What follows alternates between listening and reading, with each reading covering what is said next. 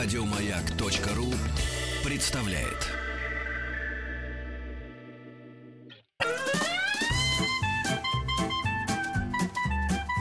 Один Вадим.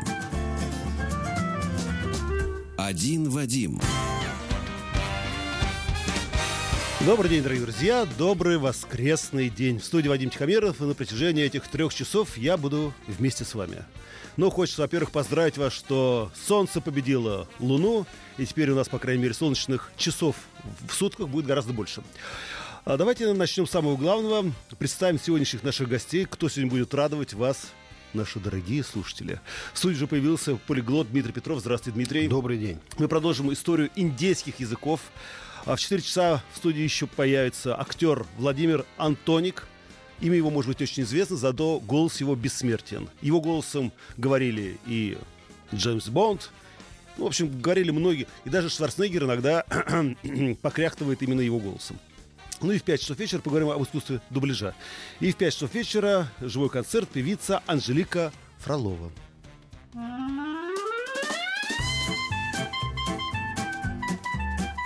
Один Вадим. Один Вадим.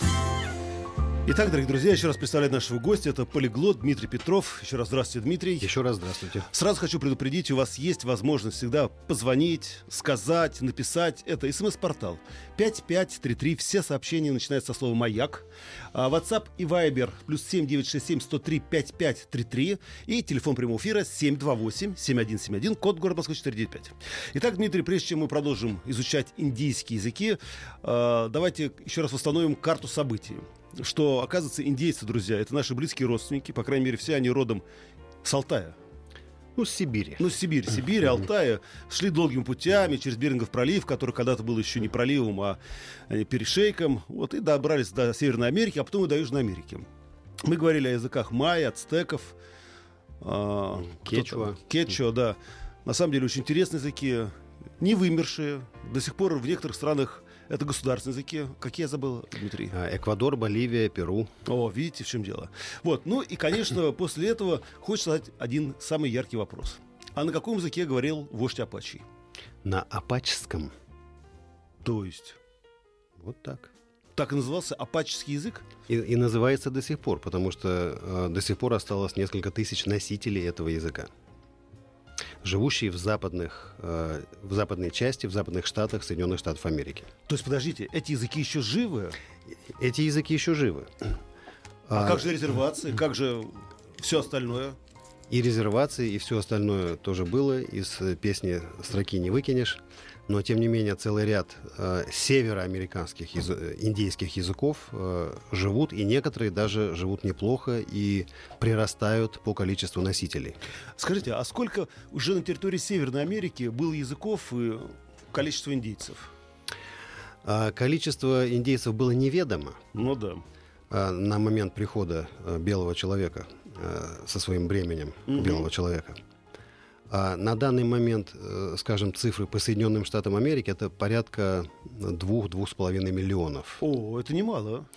Это не так мало. Это в пределах 1% населения Соединенных Штатов, э, считая метисов, угу. то есть людей смешанного происхождения, но которые сохранили свою индейскую идентичность. А, и, кроме того, в Канаде живет определенное количество, э, порядка 50, по-моему, тысяч от 50 до 100 тысяч людей индейского происхождения. Смотрите, Дмитрий, я правильно понимаю, что э, значит, захват, скажем так, американского континента был волнами? Вначале была первая волна, которая дошла уже практически до огненной земли, потом вторая, потом третья. А вот сами индейцы понимают друг друга? Вот, например, там э, те же самые там семинолы и апачи. А, Вспомнил, надо. Количество же. языков, ну, э, сегодня мы сосредотачиваемся на Северной Америке, да? Угу. А, да. количество языков а, исчисляется сотнями. Охо. Причем, так как а, каких-то а, государственных образований у этих народов не было, то границы перемещались, какие-то народы сменяли друг друга, какие-то сливались, какие-то разделялись. Поэтому точное количество их назвать нельзя. На сегодняшний день известно порядка 200 а, Сколько? 200 языков, соответственно, народов или племен. А, Дело в том, что среди индейцев понятие «большая семья» или «племя» очень трудно отделимо от понятия э, «нация» или «народ».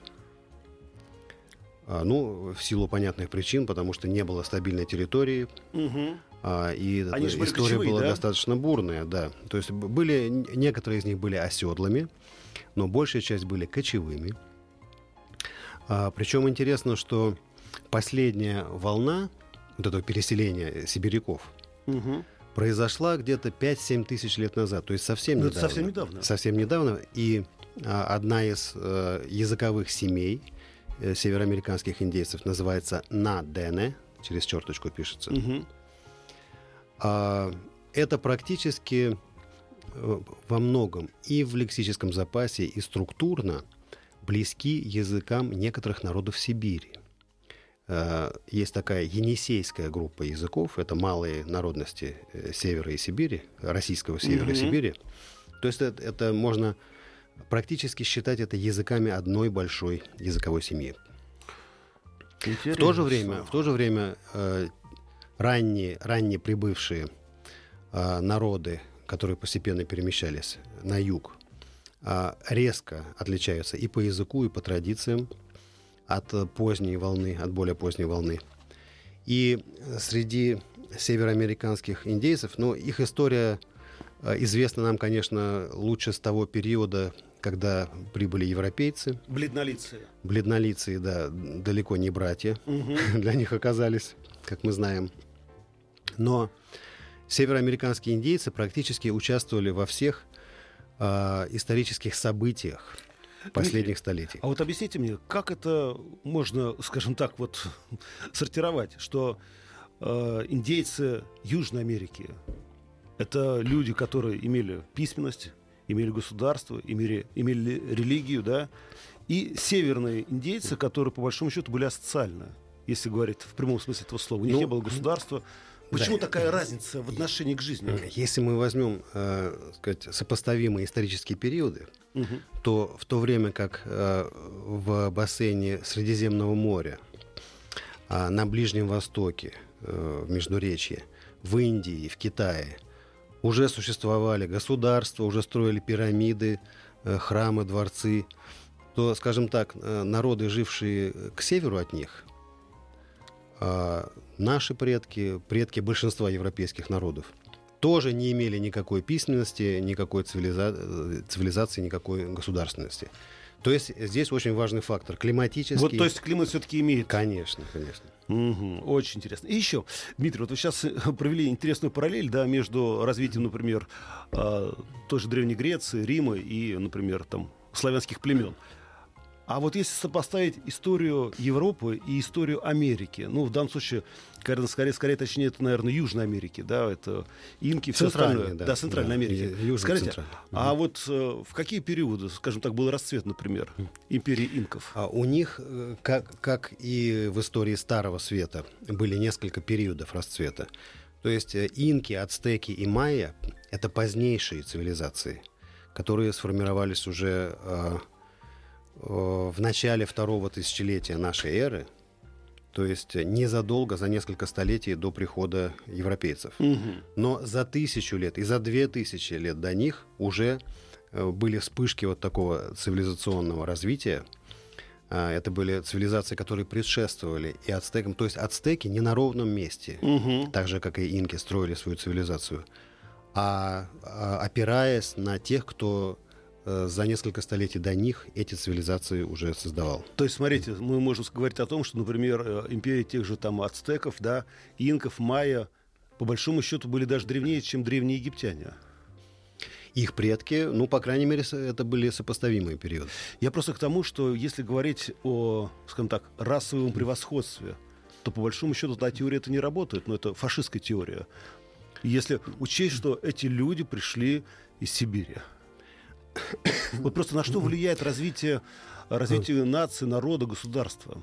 Во-первых, само понятие нации, этноса, это очень такая непостоянная величина. А, Только несколько э, народов, э, скажем, даже по самоопределению, по самоидентификации, называли себя так же 2000 лет назад, как сейчас. Например, Mm. евреи, китайцы, армяне, может быть, еще несколько. Но э, где древние римляне? Ну да. На, на их месте э, живут совсем другие народы. А где э, древние славяне и, и- так далее. То есть а, были народы, которые момент формирования цивилизации, а точнее государственности, он является точкой отсчета жизни этноса. Впоследствии, когда э, цивилизация рушится, на, ей на смену приходит что-то другое. Вероятно, какая-то волна э, варварских нашествий, из которой э, через какое-то время тоже формируется уже новая цивилизация. Ну да. Дмитрий, сейчас на одну секунду прервемся. Напомню, друзья, в студии находится полиглот Дмитрий Петров, и мы говорим об истории индейских языков. Ваши вопросы поступают нам на смс-портал 5533. Все сообщения сейчас слово «Маяк» и WhatsApp и Viber, плюс 7967 103 5533. Один Вадим. Один Вадим. Еще раз, друзья, напоминаю, в студии находится полиглот Дмитрий Петров. Мы говорим об истории индейских языков. Дмитрий, и вот э, очень такой правомерный вопрос э, от нашего слушателя. Напомню, WhatsApp плюс 7 967 103 5533 и смс-портал 5533. Все сообщения начинаются с слова «Маяк». А почему тогда они отстали в развитии? Ну, впоследствии. Индейцы по отношению к Ну, европейцам. Цивилизации Центральной Америки, Мгм. такие как а, ацтеки и майя, они а, в, в определенных сферах они даже превосходили достижения европейцев. Например, э, медицина, например, э, некоторые а, виды земледелия, они, так сказать, достигли очень се- серьезного прогресса. Аэрация. Они, они были не очень сильны, например, в мореходстве и в оборонной промышленности. Вот Поэтому, конечно, противопоставить э, мушкетам и кавалерии им э, было нечего. дело. А с другой стороны, а, на территории Северной Америки, ну, в основном Соединенных Штатов Америки, был ряд э, тоже городских цивилизаций, менее известных, чем у них не было пирамид, наверное, поэтому менее известных, чем ацтеки, майя и инки, э, такие как Навахо, э, Чероки, э, ряд других, которые э, тоже в течение тысячелетий уже э, были на пути создания городских э, цивилизаций. А, И этот путь, эта эволюция была прервана э, приходом европейцев. И еще, Дмитрий, я понимаю, что это вопрос не к вам, по большому счету, а к историкам. И все-таки как же так происходит, да? Развивается цивилизация, достигает какой-то определенной высоты, вершины. Есть носители информации. Это язык, это письменность, это там росписи настенные. И вдруг все исчезает. И начинается жизнь опять как бы с нуля. Обнуление такое. Как это происходит? Вот и человек также живет, живет. Ну и- да, потом обнуляется, да, я знаю. И компьютер тоже так делает, Да, мерзавец. ну, в принципе, мо- можно уподобить, конечно, э, народ как к некоему живому организму, А, который может болеть, может выздоравливать, а может и погибать, а может э, смешиваться с другими народами, может растворяться в них. А, э, Интересно по поводу североамериканских индейцев то, что а, они очень активно участвовали в европейской политике. То есть, Они? Да, то есть вот начиная с Семилетней войны, казалось бы, Семилетняя война, в которой Россия принимала участие, все это в Европе. Но, э, например, война между англичанами и французами, она происходила не только там, она происходила и в далекой Индонезии, мы говорили Ну да, про это, и э, в Северной Америке. Причем разные племена выступали в союзе с разными европейскими державами. То есть это как коллаборация есть, была? Да, были племенные союзы, которые были союзниками французов, и те, которые выступали с англичанами. Мгм. Затем, после объявления войны за, вернее, про- провозглашения независимости Соединенных Штатов Америки во время войны за независимость от Великобритании, часть племен поддержала североамериканских колонистов, сепаратистов, Мгм. И американские сепаратисты против законной э, британской власти, а, соответственно, пользовались поддержкой части племен. Другие племена, например, то э, среди них племя Чароки, которое достаточно известно, а, поддержали англичан. Вот молодцы. Поддержали англичан, за что получили э, сполна за то, чтобы зато были репрессированы достаточно жестко североамериканскими властями. Мгм. Дмитрий, все-таки возвращаясь теперь к индейским языкам э, и индейским языкам Северной Америки. А скажите, а как они сохраняли свой язык, если у них, наверное, не было письменности? Я правильно понимаю? У них практически, э, у них была зачаточная такая э, письменность у ряда народов. Э, В XIX веке у некоторых народов была создана письменность. Например, вождь э, племени Чароки по имени Секвойя Мгм. создал слоговое письмо из 85 знаков, которое частично используется до сих пор. А что он себе представляет, ну, по крайней мере... Да, я видел эти да? знаки. Частично это взяты просто буквы из латинского алфавита, но Даже не имеющие так? никакого отношения к, к произношению их Мгм. на английском или на каком другом языке. Потому что это слоговое письмо, то есть каждый знак соответствовал слогу. Там ра, ро, ру. Частично это были э, просто какие-то придуманные э, знаки. Да, но интересно, что э, вождь был продвинутый человек, он э, в 1830 году, когда везде бушевали еще войны с индейцами, а, он э, основал первую газету на индейском языке, вот на, э, на языке чароки. Это что-то как-то очень круто. И интересно, что американцы в какой-то момент стали разделять э, диких э, или агрессивных индейцев, Мгм. не мирных, как вот у нас в свое время на Кавказе были мирные и немирные горцы, и цивилизованные нации. То есть часть индейцев в начале 19 века, в то время как их собратья еще с томогавками да, воевали и между собой, и с белыми, а, перешли к фермерскому земледелию. Более того, в южных штатах некоторые индейские племена активно э, промышляли работорговлей. О. То есть были такие индейские вожди, у которых были э, чернокожие рабы. Тоже неплохо. Но мы сейчас, как говорится, забежали прямо немножко вперед, да, э, момент, когда пришли бледнолицы, потом было работорговля и все остальное. А возвращаясь все-таки вот к истокам индейского языка, а как они передавали знания от поколения к поколению? Как у многих же бесписьменных, как у многих бесписьменных народов, ну как, э, э, как говорят, вероятно, Гомер был неграмотным. Как неграмотно? Вот так вот. А, ну да, он был слепой. Да. Но все это, как во многих народах, которые зависели от устной традиции, это из поколения в поколение передавались э, эпические произведения. Вот э, американский автор был известный Лонгфеллоу, М, который собрал часть индейских сказаний, написал песню о Гаявате. да. Ух ты. А, Это как раз э, э, эпические, как раз такие фольклорные э, тексты, которые он собирал, оформил в единое произведение, очень популярное. А, У нас оно известно в переводе Бунина, абсолютно шикарном. И, а, кроме того, в, устной, в народе устной традиции а, очень тесные семейные связи, а, Поэтому язык передается не просто как навык коммуникации, а со всей совокупностью знаний Мгм. и фольклора, и каких-то ритуалов, То есть и каких-то традиций. пакетное образование. Это пакетное образование. Дмитрий, сейчас на одну секунду прервемся. Друзья, напомню, в студии находится полиглот Дмитрий Петров. Мы говорим об истории индейских языков. Если у вас есть вопросы, связанные не только с индейскими языками, а вообще с языками, милости просим, ничего страшного. А, СМС-портал 5533. Все сообщения сейчас слово «Маяк» и WhatsApp, и Viber, плюс 7 967 103 5533. После новостей встретимся в студии. Один Вадим. Один Вадим. Итак, дорогие друзья, напоминаю, в студии находится полиглот Дмитрий Петров. Мы говорим об истории индейских языков. А, Дмитрий, возвращаясь все-таки к индейцам Аляски, которые долгое время находились под гнетом царского режима.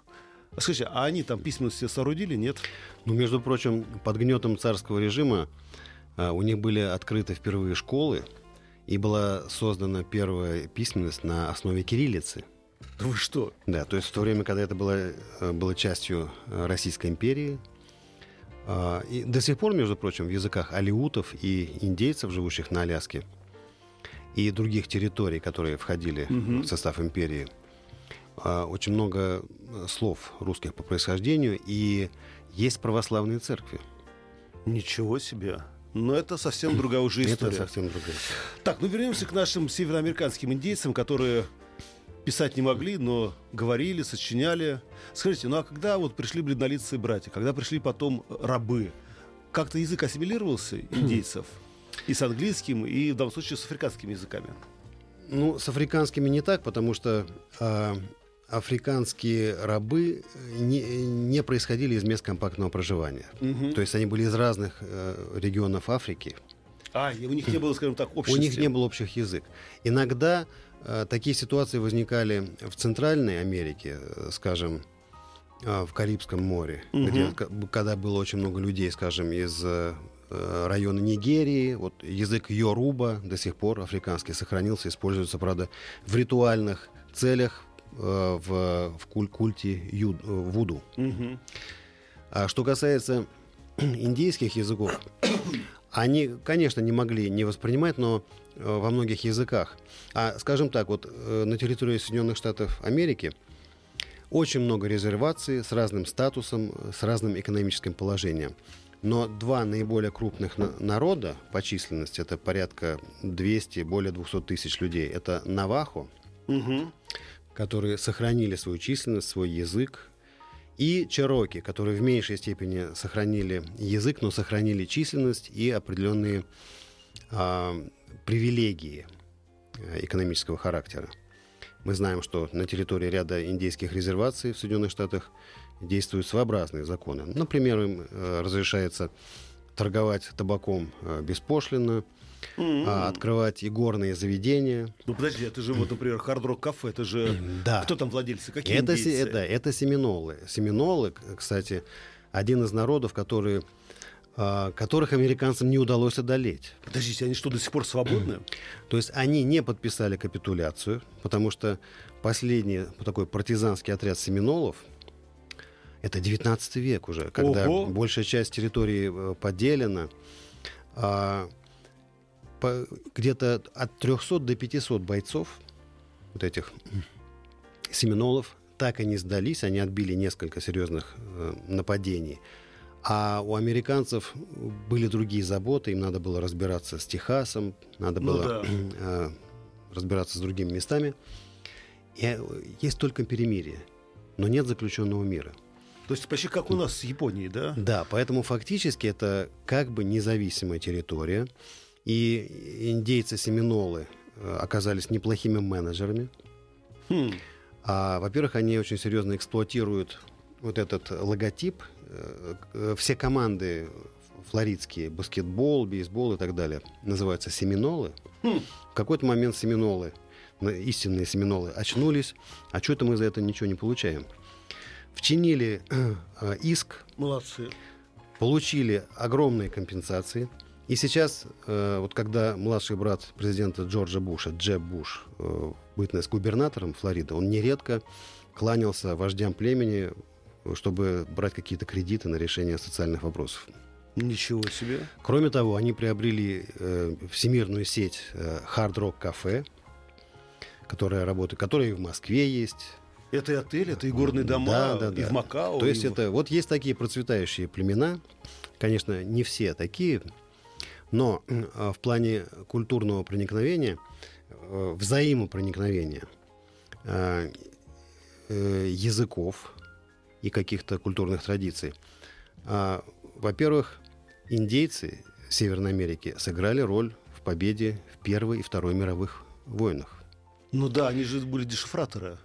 Да, их языки в силу малой изученности, это было три языка – Навахо – чероки и апачи, кстати. Так. Которые а, носители этих языков размещались в разных точках э, в районе дислокации разных американских а, подразделений. И с помощью этих языков шифровали? Они просто, э, им не надо было ничего шифровать, они просто а. по-своему, да, все э, передавали. Языке. Да, и это было абсолютно. Кстати, он, э, нечто подобное использовалось и Советским Союзом с привлечением а, малых кавказских народностей. Я впервые об этом слышал. Это такой опыт тоже был. Ничего себе. Вот. И интересно еще а, то, что а, целый ряд э, индейских народностей, которые получили, ну, скажем так, автономии это не назовешь, но какой-то определенный статус на территории Соединенных Штатов, сначала воспринимали это как э, ссылку, вынужденную ссылку, потому что, ну, прямо скажем, Э, не всегда честно с ними поступали. Э, а ведь скажите, ну по большому счету, когда было это великое переселение народов, э, когда племя, скажем так, стали на колени, ведь их убирали с насиженных земли и давали не те угодья, правильно ведь, да? Да, и было такое понятие, такой исторический период «дорога слез». Mm-hmm. Когда Красиво. вот эти так называемые цивилизованные племена, с которыми давно договорились, все подписали, им обещали, что никогда их никто никуда не прогонит, их собрали и дали им а, очень плохие земли в штате Оклахома. Правда, назвали это индейская территория, которая всегда будет независимой. Угу. Через пару лет забрали и то. Ну, но, но тем, как мы да, ну да, но тем не менее, вот э, они в своем новом положении, те, кто не вымер, те, кто не был истреблен, э, нашли какие-то бонусы, какие-то выгоды, которыми многие из них сейчас пользуются. Друзья, напомню, в студии находится Дмитрий Петров, полиглот, мы говорим об истории индийских языков. Если есть вопросы, ведь есть, да? 728-7171, а, код Гуровского 495, это телефон прямого эфира. СМС-портал 5533. Все сообщения начинают слово «Маяк» и WhatsApp и Viber плюс 7967 103 5533. Дмитрий, вам вопрос. А когда японцы ушли с Алтая, спрашивает нас Арслан? Ну, я, под... вопрос, я да. подозреваю, что примерно тогда же, когда и индейцы, но в другую сторону. И они пошли. Дмитрий, возвращаясь к индейским языкам уже современным, а что сейчас с ними происходит? Есть ли у них письменность? Есть ли а, школы? А, большая часть письменных языков, они не все, конечно, письменные, есть э, очень мало, э, малочисленные а, языки по количеству носителей, буквально пара сотен, где-то 2-3 тысячи но несколько языков, которые э, сохранили более-менее приличную, так сказать, форму и количество носителей, и даже растут по числу носителей, как, например, тот же Навахо.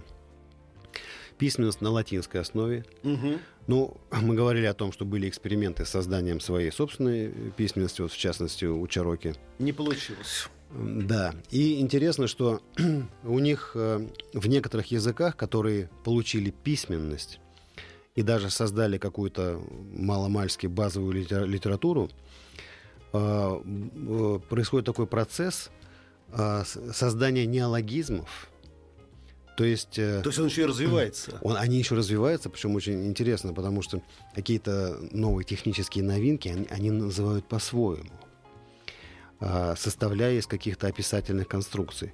Или даже географические названия. То есть нечто подобное а, есть в некоторых языках, например, в исландском, да, они вот даже компьютер, даже там какие-то новые экономические понятия, они подбирают э, слова э, своих собственных корней, и получается какие-то новые э, ну, такое словообразование на службе глобализации.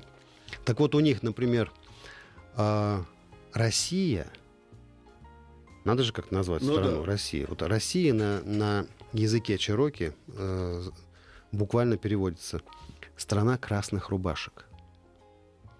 Неожиданно. Но, в принципе, если Красная площадь и Красный террор, то и Красная да, рубаха. Не красных штанов. Ну, а кра... Спасибо, Дмитрий, спасибо. Да, сегодня что-то меня пробило на красные штаны. Три раза кол. Ну, это неплохо. Видимо, как, как чувствовали, как знали. Назвали бы еще красные штаны. Есть ли литература на, сейчас на индейском языке? И есть ли, скажем так, представители, которые интересны не только узкому кругу специалистов и индейцам, а и всему миру? Ну, на мировую арену, прямо скажем, не дотянуть, вы, да? Вы, да, выйти им не удалось. А, литературное такое направление – это прежде всего а, собирание, обработка и издание каких-то фольклорных, эпических произведений, а, сказок, песен и попытки писать короткие истории. Есть ряд авторов, которые на некоторых индийских языках пишут ну, короткие истории для сказать, местных читателей. Скажите, Дмитрий, а какая у них сейчас вера? Они до сих пор верят там, в Большого Орла, там, Удавы и... Насчет веры тоже очень интересный вопрос. Э, часть из них, конечно, были христианизированы достаточно рано. Часть сохранили а, языческие культы, поклонение угу. силам природы с э, очень разветвленными ритуалами, которые отличаются у разных племен. Но есть официально признанная э, индейская церковь. Индейская церковь? Да. В Большом Фигваме? Которая основана на э, употреблении э, одного волшебного порошка. Э, порошка пейоте называется. А это что Пейоте — это такой вид кактуса, который обладает интересными психоделическими свойствами. И легальное потребление в Соединенных Штатах разрешено. То есть для всех остальных, для всех граждан это криминал. Но если ты записался в члены этой церкви, то участвуя в ритуалах, ты можешь употреблять этот порошок а точнее, напиток. Напиток, да. да. Дмитрий, глядя в ваши глаза, мне такое ощущение, что вы принимали участие в этих ритуалах. Ну, на правах исследователя. Да, ну, не, не был инициирован, но, во всяком случае, причастился. Понятно. Друзья, мы сейчас на секунду прервемся. Я за кадром узнаю, что это такое. Напомню, в находится Дмитрий Петров, полиглот. Мы говорим об истории индейских языков. Если у вас есть вопрос, связанный вообще с языками, я говорю, не стесняйтесь, пишите.